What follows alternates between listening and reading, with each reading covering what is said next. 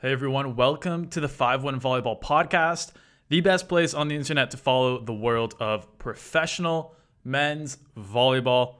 My name is Dan. Welcome to the podcast. Got a lot to talk about on today's episode in the world of volleyball. Champions League men's starting soon in 11 days, November 30th. Mark it down in your calendar. The fourth round starts from Champions League. We all know that's when the real tournament begins. Really looking forward to that. So we're going to go pool by pool preview, breaking down each pool, kind of doing my predictions, talking about the major players for each team, how the teams have been doing in their domestic leagues so far. Then after that, we're going to talk a little bit about Italy, Russia, and Poland leagues, just touch quickly on each one. Just got back from Italy, got to see a CV Cup game in person, Modena Volley versus Sastamala. Really cool experience. I've never seen a club game in Italy other than the Super Finals in Verona, but this time there were actually fans in the crowd. Went as a fan this time. Very cool. So I'll talk a little bit about that because Modena Volley is going to come up anyway during the podcast. That's enough of an introduction. Let's get into the volleyball talk.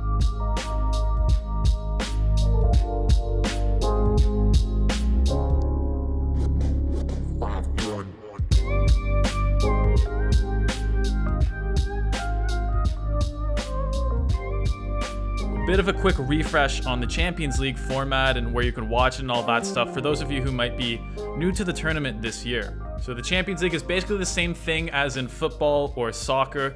The top clubs from all the domestic leagues around Europe play kind of these tournaments throughout the year to determine the best club on the continent. Now, it's not necessarily strictly the best 20 teams in Europe. A lot of them are the best clubs. It's the teams that came top in their respective uh, however, there is a limit on the number of teams that can come from each league. So, for example, Italy, Poland, and Russia are all ca- capped out at three teams, where if you're being realistic, probably, you know, eight or nine of the best clubs in the uh, continent come from Italy, and probably, you know, 17 or 18 overall come from those big three leagues. However, this gives more of a chance to smaller countries to compete. So we do see t- clubs from Slovenia, clubs from um, Hungary, clubs from Serbia, you know, clubs from France. And even though they won't be the strongest teams, you know, it's interesting to see some of their players, some of their teams. So I'll talk about that today as well. Of course, you can watch this on Eurovolley.tv. It's the app of the CEV, the streaming app. This year, it's going to be, you know, pretty good package deal. You, I think you can pay 749 euros for the entire Champions League season, which to me is like insane value. So I would definitely pick that up. It's Black Friday right now, so I'm not sure if that deal is going to stick around forever. Definitely, like that's maybe the biggest no-brainer uh, deal in volleyball this year. There will be commentary on matches of the week, so at least one match a week with commentary with great guys like Rob St. Clair. Definitely recommend watching those games. There'll be one match streaming on YouTube a week as well. So, you know, if you can't afford the 749, although I highly advise you to pay that, um, you can obviously watch on YouTube each week as well, subject to geo restrictions. So very excited for the league to start. Championsleague.cev.eu if you want to get the stats, look at the rosters, all that kind of information as well. And you can, of course, listen to the 5 1 Volleyball podcast throughout the season as well, as well as the A Space podcast done by the CV um, if you want kind of some more behind the scenes, in depth looks at the season.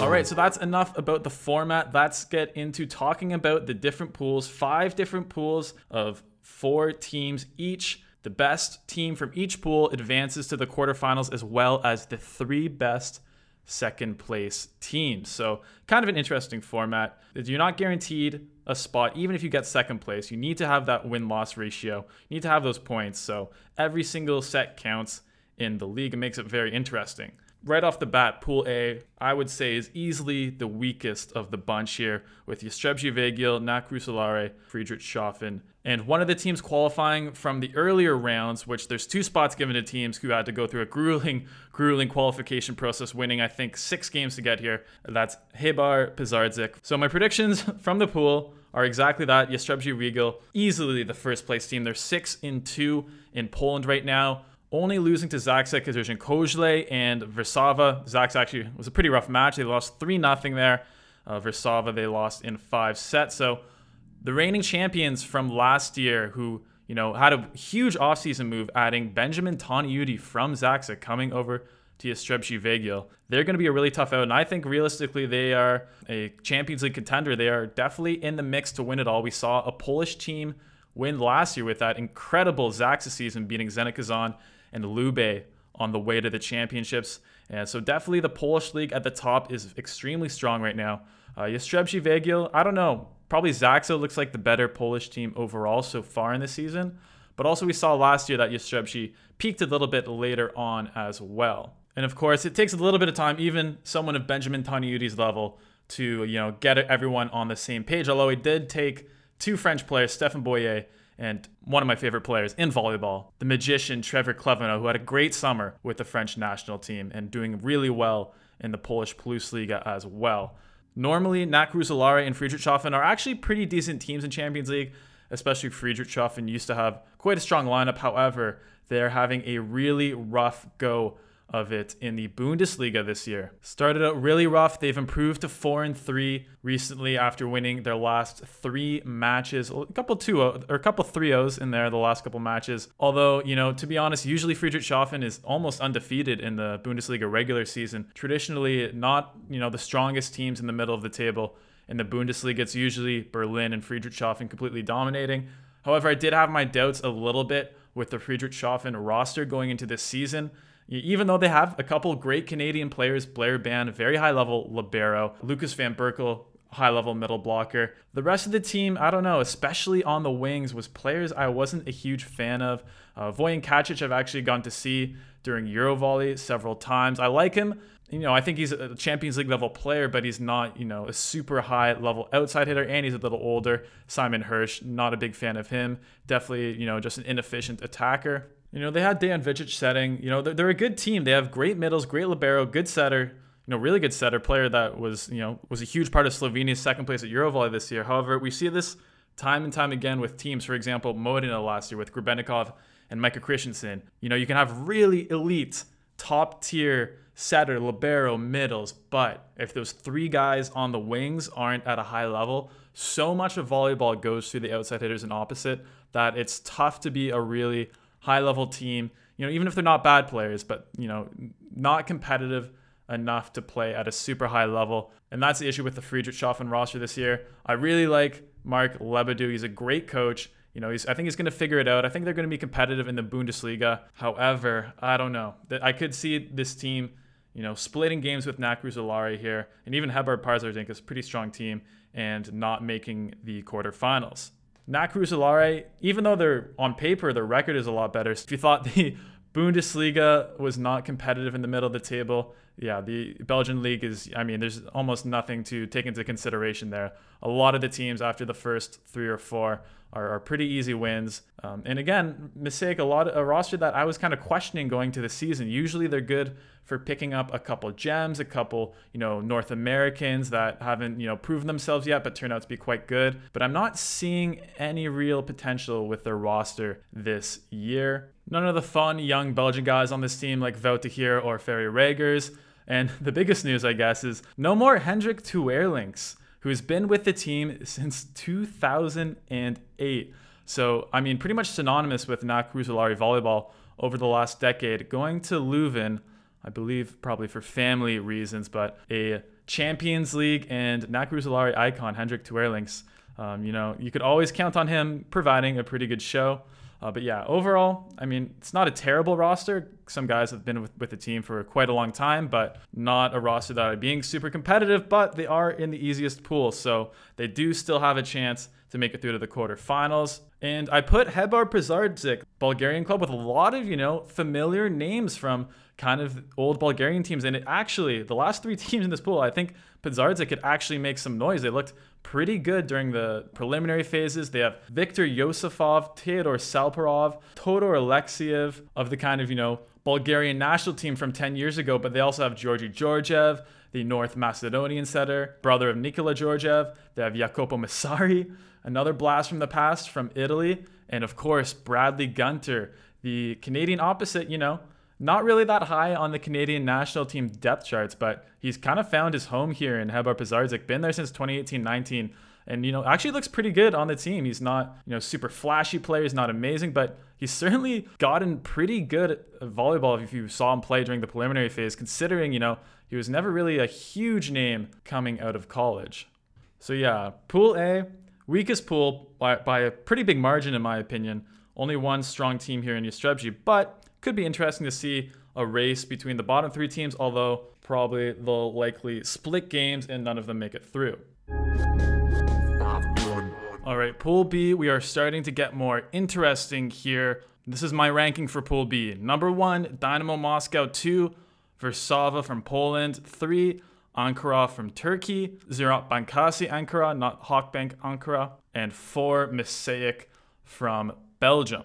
So first off, Dynamo Moscow standing at seven and one in Russia, continuing their great season from last year, where they won the CV Cup and the Russian Domestic League over both over Zenit St. Petersburg in the final. Not quite like the crazy statistical season that they were putting together last year, where you know Pavel Pankov was league MVP and pretty much the entire team was hitting well above 50%. Although not doing too bad, Tsvetan Sokolov 46, Bogdan at 53, and Semishev at 48. So not crazy like last year, but still not too bad. Denis Bogdan, particularly, has been a great addition coming over from Fakel Novy Urengoy. Not the biggest name in Russian volleyball, but he's quietly, you know, he's one of those guys, like a Semeniuk. He's quietly worked his way up the depth charts, getting to bigger and bigger clubs. And, you know, I, I wouldn't be surprised. I mean, he was the third outside hitter after Kliuka and Dmitry Volkov on the national team and got some pretty good burn in some important games. So Russia set an outside hitter for a quite a long time. You know, Semishev too. You know, I, I maybe criticized Moscow's decision to start him over Sam Deroo, who I think is the better player, but it ended up working in their favor last year, winning both titles. Semishev playing a big part, especially in the uh, Russian championships there. So, you know, maybe a little bit unproven of players, but they seem to be doing quite well in the season so far. So I think with Pavel Pankov, who I think is one of the best setters in the world at this point, plus Sokolov, plus Lauri Kerminen, who's actually getting to play this year, all those guys should be in Moscow, should for me, be the top team in this pool, but also Warszawa, obviously a very strong team as well. Doing decently in the Plus Liga so far. Um, you know, that great win against Jastrzębski, like I mentioned earlier. So we do know they can beat top tier teams. However, they're standing at five and three right now. Some uh, fairly you know questionable games for Warszawa as well. Getting bounced pretty easily by both Skra and Resovia in the Plus Liga. I forget where I mentioned this, but I mentioned at some point that they had a bit of a weird roster configuration, taking both Jay Blankenau and Angel, Angel Trinidad de Haro, the Spanish setter. You know, both are great setters, both not elite setters. So I'm, just a little confused as to why the team would sign, you know, two high level but not fantastic setters. Um, it's you know created a bit of confusion. They've switched back and forth, creates inconsistency for the hitters. So I don't know about that decision. Piotr Nowakowski, luckily, has not been or not slowed down at all. Still looking very good in his old age, so that's good to see. Bartosz Kwolek is having a fantastic season as well, although he has uh, gotten slowed down by good teams so far. But yeah, the path to victory for Warszawa seems to be fairly narrow. It's Piotr Nowakowski getting like five or six blocks and Bartosz Kwolek hitting about 50%, then you're probably going to win the game. But if those kind of things don't come together, they can look a bit scattered at times. And yeah, it's going to be tough for them to get through a very good Moscow team. And in third place, but you know, still actually a pretty good team here. It's a competitive pool. Uh, Ziraat Bankasi Ankara standing at six and two in the Turkish league, tied with Fenerbahce and Galatasaray behind the 8 0 Halkbank Ankara. So actually, Halkbank leading the league, not in Champions League this year, however. But I think low key the uh, the level of foreigners in Turkey this year is actually pretty high. You can go through the rosters of each team, and you know even up to the seventh or eighth team, there's still some pretty solid foreigners. And yes, the domestic talent in Turkey on the men's side is not the best. However, it's not horrible either. So actually, you get you know pretty competitive league here in Turkey uh, for Ankara. The one of the players who is like so much better in club than he is on the dom- uh, national team I don't understand why he's like this, but he's like the king of this. Is Wouter ter Maat, uh, second in the league in scoring at 5.75 points per set, and basically first place because the uh, first place guy only has 26 points. So scoring a lot for Ankara. They have some very solid outside hitters as well with Martin Atanasov and Oriol Camejo, who I feel like this is a transfer not many people know about, but he's playing in Ziraat Bankasi Ankara this season. And also Benny Tuinstra, who had a great Champions League, or sorry, great VNL this summer for the Dutch national team, got picked up by a Turkish club. Probably that that uh, signing didn't happen until after VNL. Um, so yeah, he's he's been actually getting some burn as well. Very very skilled player for the Netherlands. Uh, I talked about him in my summer content as well. Arslan Eksi, one of the best uh, Turkish setters. Middle blocker Gunesh, the male Gunesh, who's been uh, one of the best league's best blockers as well. So Ankara, yeah, tough pool for them. Warszawa, Moscow, good teams. I I don't know. They have to play really really strong volleyball to take out uh, Warszawa for one of those second place spots. But you know, this is one of the better Ankara teams, or you know, it's just straight up. A lot of these Turkish teams, I think this year are better than they have been in the past. But you know, we saw a couple years ago a very strong Fenerbahce team that was you know with Graham Vigrass and Nick Hoag that was dominating Turkey, and then Champions League came around and they were not that great. So Turkish teams traditionally struggle in Champions League, but I do think Ankara will be competitive. In fourth place, I have Greenyard Maaseik, who you know they would probably be a little higher in other pools. This is just a competitive pool. One of the better fourth place teams on the list. I actually have a few interesting players, unlike Nak Roeselare, who I'll get to in a sec, but they're 3 0, standing at the top of the very early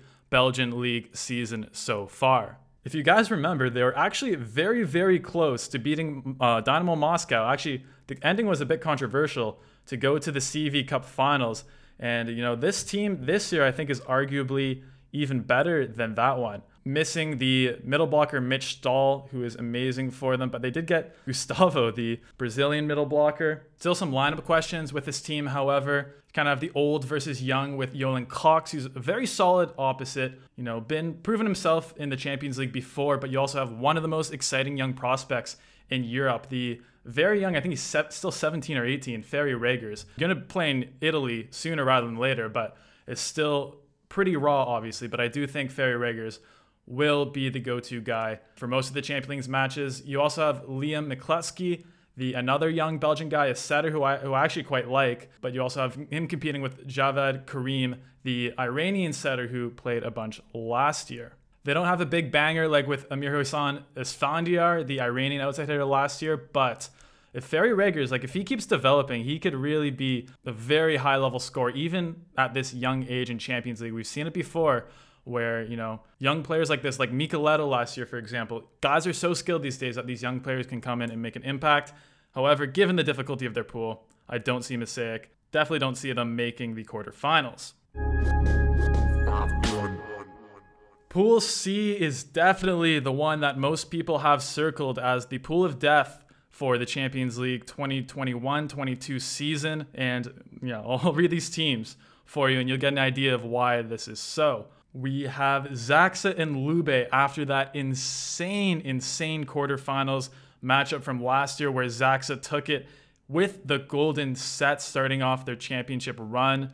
Uh, I actually have Zaksa first over Lube. I'll get to why in a sec.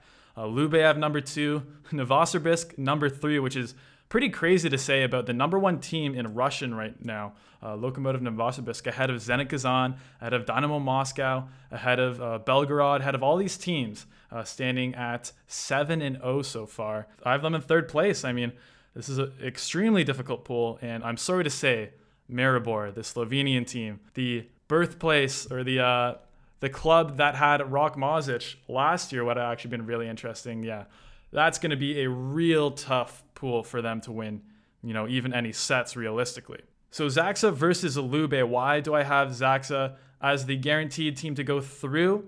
Um, it's mainly for a few reasons. One, uh, Lube, if you've been following the Italian league, they've been doing very well. However, they have been uh, having some injury issues, most notably to Ivan Zaitsev, who still hasn't played yet, and Osmani Juantorena. So, two iconic, some of the best players in volleyball, period, even as they advance in age, have not been playing. Gabby Garcia Fernandez have actually been pretty solid for them, and Marlon Yant has been very impressive for them as a backup outside hitter, uh, getting a lot of time and looking really impressive so far. He's, you know, he's definitely one of the best young players to keep your eye on. Maybe not the next Leon, but maybe, the next Liao. Let's give him that. Lube is also going to the Club World Championships in Brazil, and Zaksa actually turned it down. A spicy piece of news uh, taking place in Brazil. Obviously, for the European clubs to go all the way to Brazil is really tough. Kind of strains them in terms of travel. They have to move games around.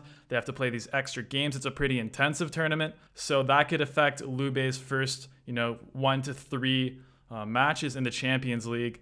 Uh, I still think they'll be fine. I still have them second place in the pool over Novosibirsk because I think once Juantorena, Zaitsev do come back, they're going to be they're an incredibly dangerous team. Definitely a contender as well. Uh, six and two right now in Italy. Novosibirsk, very strong team as well. I don't want to like downplay. They would probably be first or second place in any other pool here. It's just Lube and Zaksa are so so good. And Novosibirsk, another team that seems to play better in the Russian league than the um, Champions League. They've been getting very good performances from a couple key players, including, you know, one of the most underrated guys in volleyball right now, I think, Drazen Luburic, who was a beast for them last year, one of the best servers in Russia. You know, kind of getting overshined by Atanasievich on the national team. But the, with the way Atanasevich's career is going, unfortunately, hopefully Lubrich will get a little more shine, hitting 57% in Russia 0.36 aces. Of course, we also have Captain Canada Gord Perrin,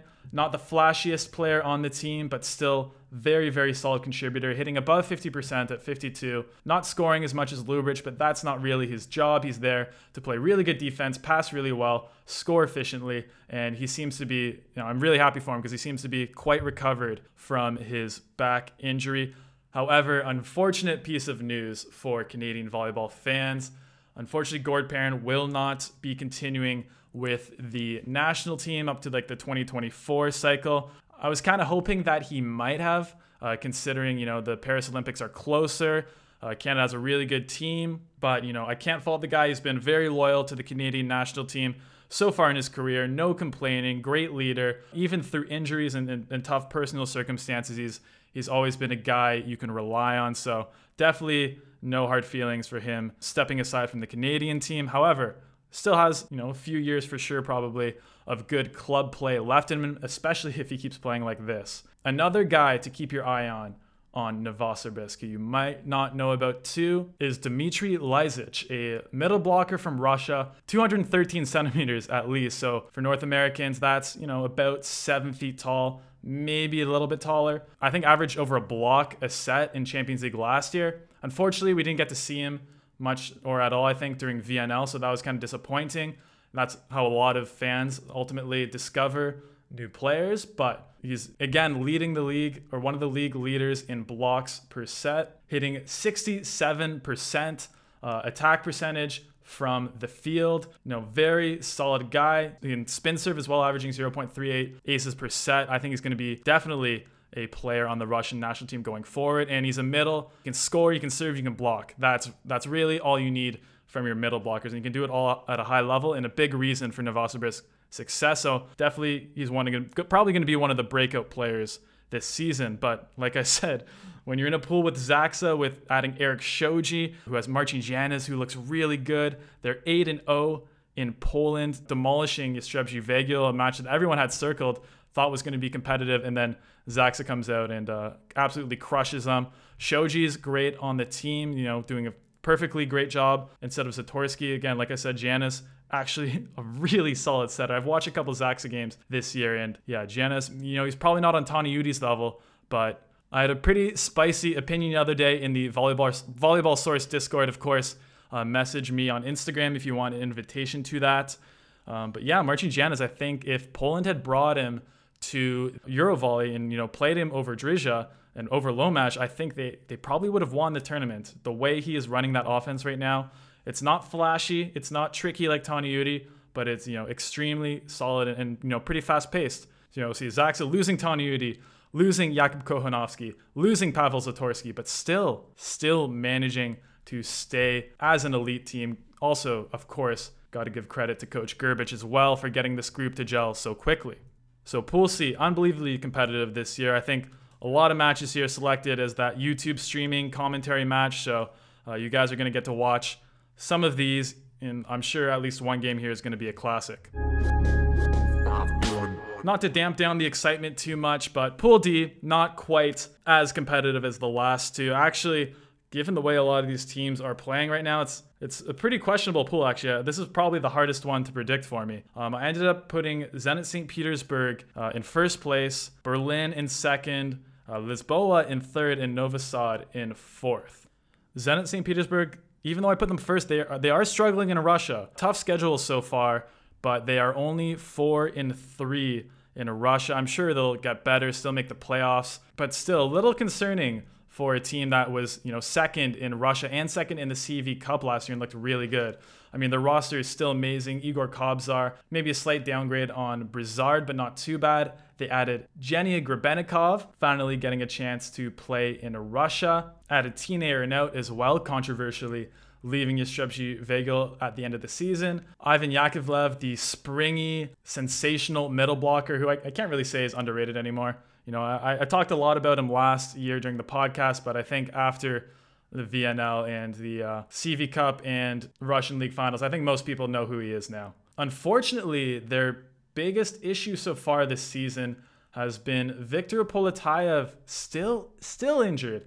You know, pretty much continuing from the injury that kept him out of the final matches of last year and out all throughout the summer. So it's unfortunate, but you know, at this point, I don't know if you can really even rely on Victor Poletayev to be healthy ever. I mean, uh, he's incredibly athletic, super bouncy player. I think up there, top five athlete in volleyball, but unfortunately, he seems to have, uh, you know, knees made of glass. He just can't stay healthy or his back is injured.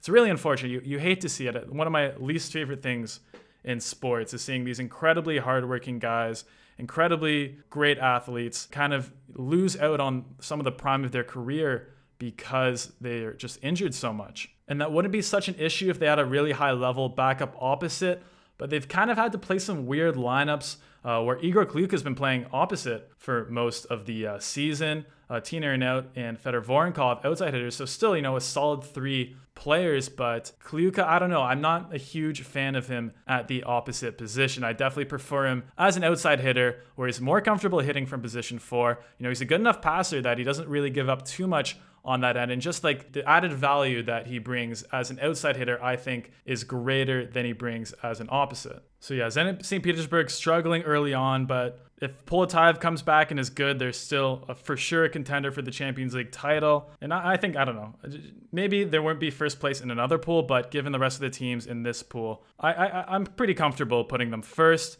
And also, they're kind of interesting to watch. They're kind of like Trentino running uh, some interesting lineups where Igor Kliuka obviously can pass, so they got getting him to pass sometimes, and you know just interesting from a lineup perspective as well. So that'll be fun to analyze when they start playing as well.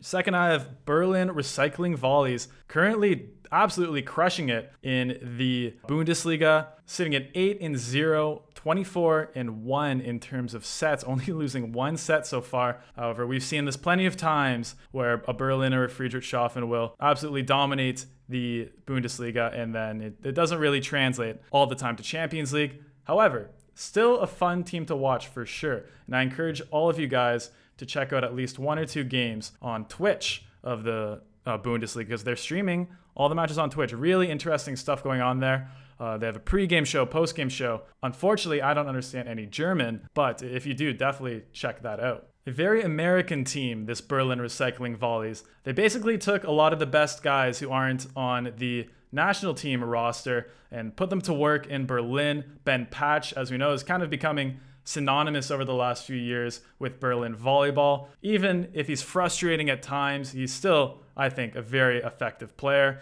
And you know, you can debate if he should have been brought to the Olympics or not. Probably wouldn't have made a difference given how things turned out. But uh, you know, he's he's still very athletic, very fun to watch. Uh, Cody Kessel, another guy like a Kamil Semeniuk or Denis Bogdan, who I mentioned earlier, who maybe wasn't a super star prospect in, as a teenager, but really worked on his game. And I, I really love to see, especially North American players, how hard it is to be over in Europe for a decade, playing for some bad teams, slowly rising up through the ranks. And I think Cody Kessel uh, has really become a pretty good player here. Jeffrey Jendryk, after a disaster season in Poland, unfortunately, uh, is looking better against the weaker Berlin blocks. I still really like him, though. I think last season was an anomaly for him. Ruben Schott, my favorite player, is uh, doing Ruben Schott things. He, he's fine. You know, good good receiver. Has the occasional highlight play, but uh, yeah, he's fine. He's fine. He's, he's definitely playing well in Berlin this year. Timothée Carle, the French outside hitter, and Grankin, Sergei Grankin, the Russian setter. So yeah, kind of a fun cast of characters. You even have Marek Sotola, a highly touted Czech opposite prospect playing on the team. They've had a couple really good wins recently against Düren 3 0, against Frankfurt, um, the other top team in, uh, in Germany 3 0. So yeah, Berlin definitely looking like the strongest team in Germany. I still don't think that makes them better than Zenit St. Petersburg, even without Viktor Poletayev. But given the last two teams in this pool, Berlin could definitely sneak in here and get one of those second place berths.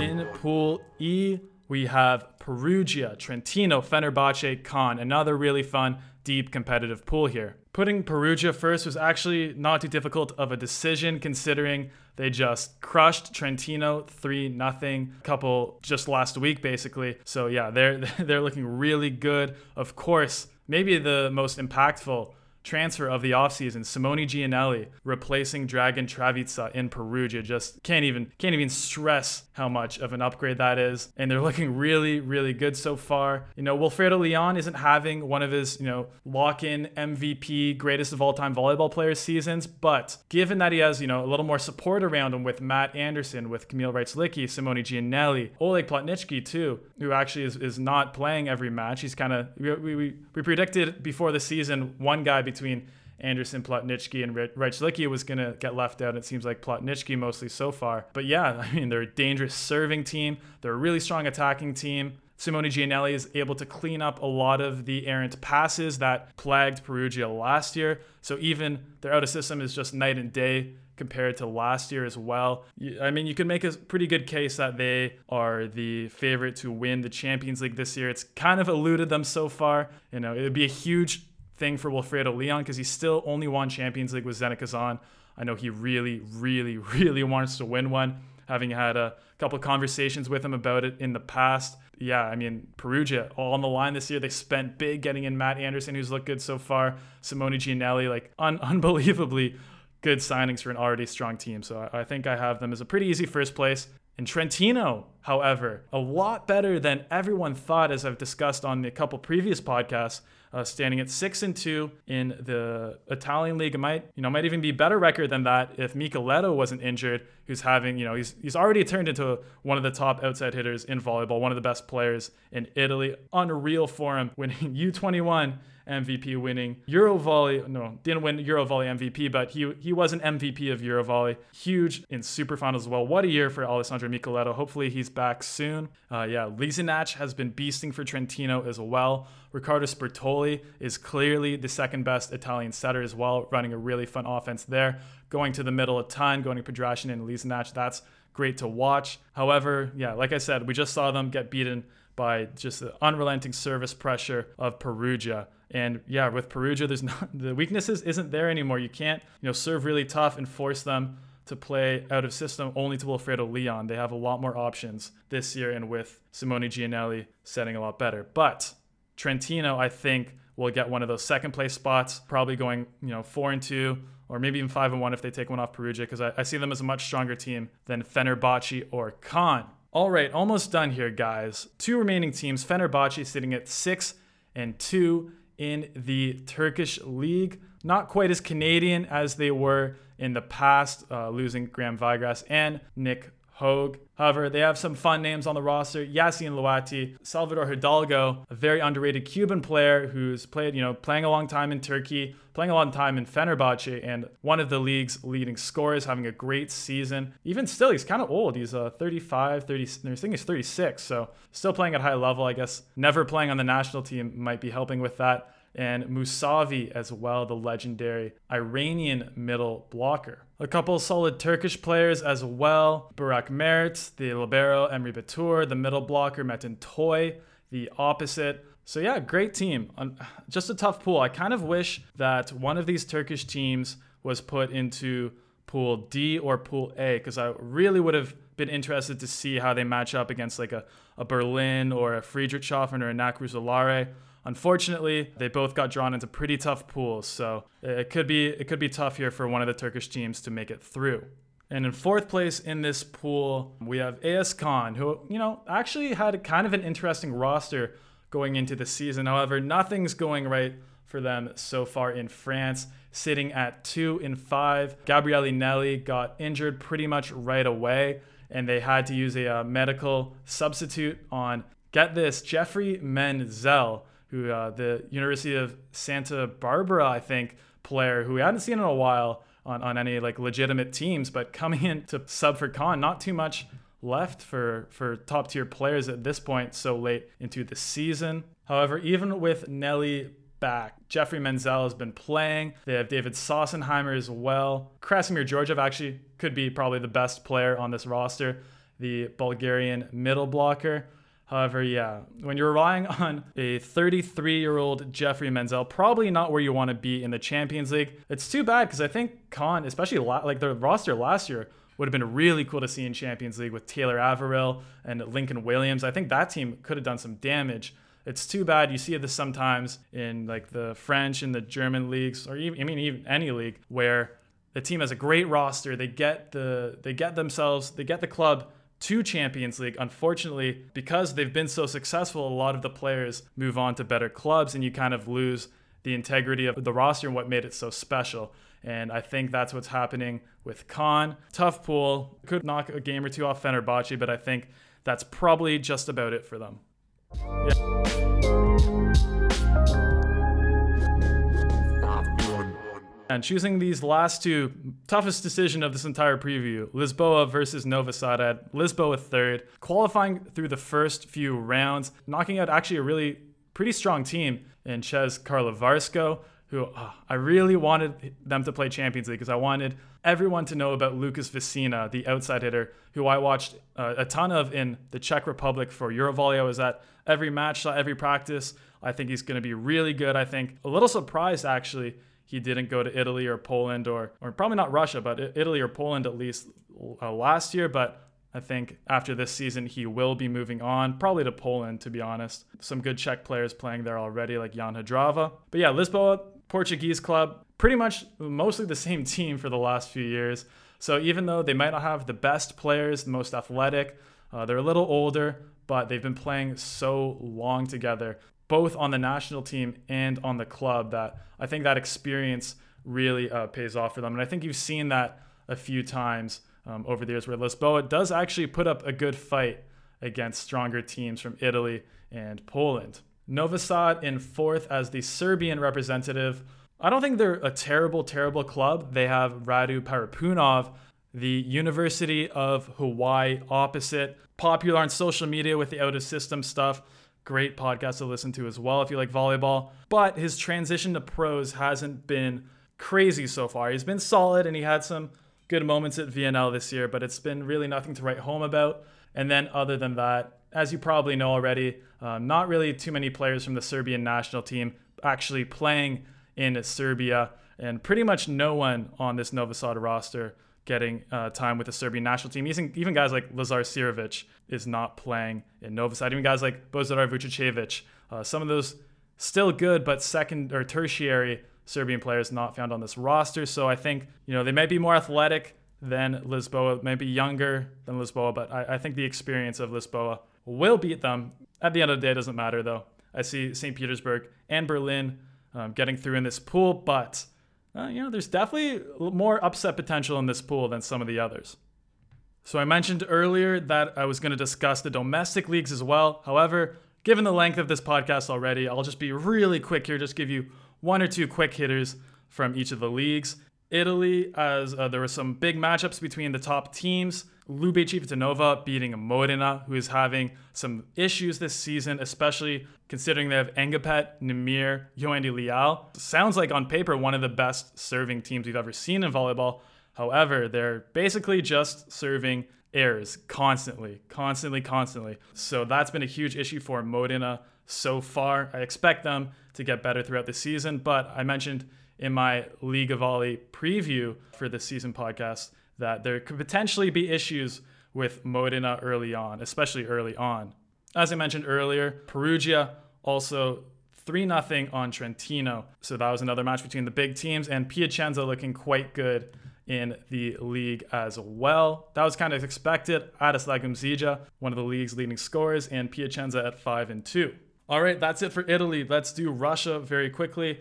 As I said, no Viktor Poletayev for Zenit St. Petersburg still. Zenit Kazan is looking very good with Micah Christensen so far. Novosibirsk at the top of the table at 7 and 0. Moscow as well. Kuzbass Kemerovo, another team that's a lot lower than maybe you would expect at this point in the season, sitting at 2 and 5 so far. So it's been quite the struggle for Kemerovo. They lost some pretty important players from last year, like uh, Ivan Zaitsev and Igor Kobzar. And you know, on, on paper, you know, replacing that with Alan Souza and Alexander Bukko shouldn't really be much of a downgrade, but they haven't just haven't really been able to put it together so far. And I still think probably outside hitter is the biggest issue for them so far with uh, Anton Karpukhov, who's had a couple nice seasons recently, but finally I think age is getting to him. And Evgeny Sivo, Sivos, Sivos Heles, who I've never been a huge fan of. So yeah, Kemerovo probably not going to be